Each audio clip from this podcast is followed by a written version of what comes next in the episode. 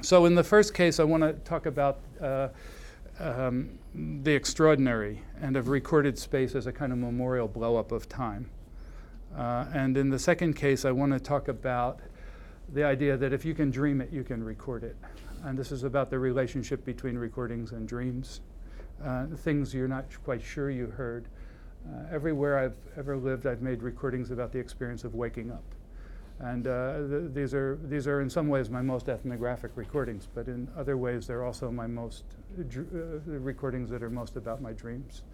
As Lucien knows very well, this is some, the only anthropologist I, ever, I know who ever really talked about this or theorized it was Jean Rouch.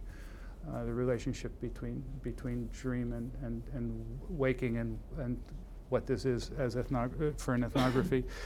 And then um, I'm very interested in the relationship of mundane listening um, and recording space as the everyday in experienced uh, longue durées. And uh, it's wonderful that Michael Herzfeld's here because he's had so much to say about um, the everyday of a longue durée.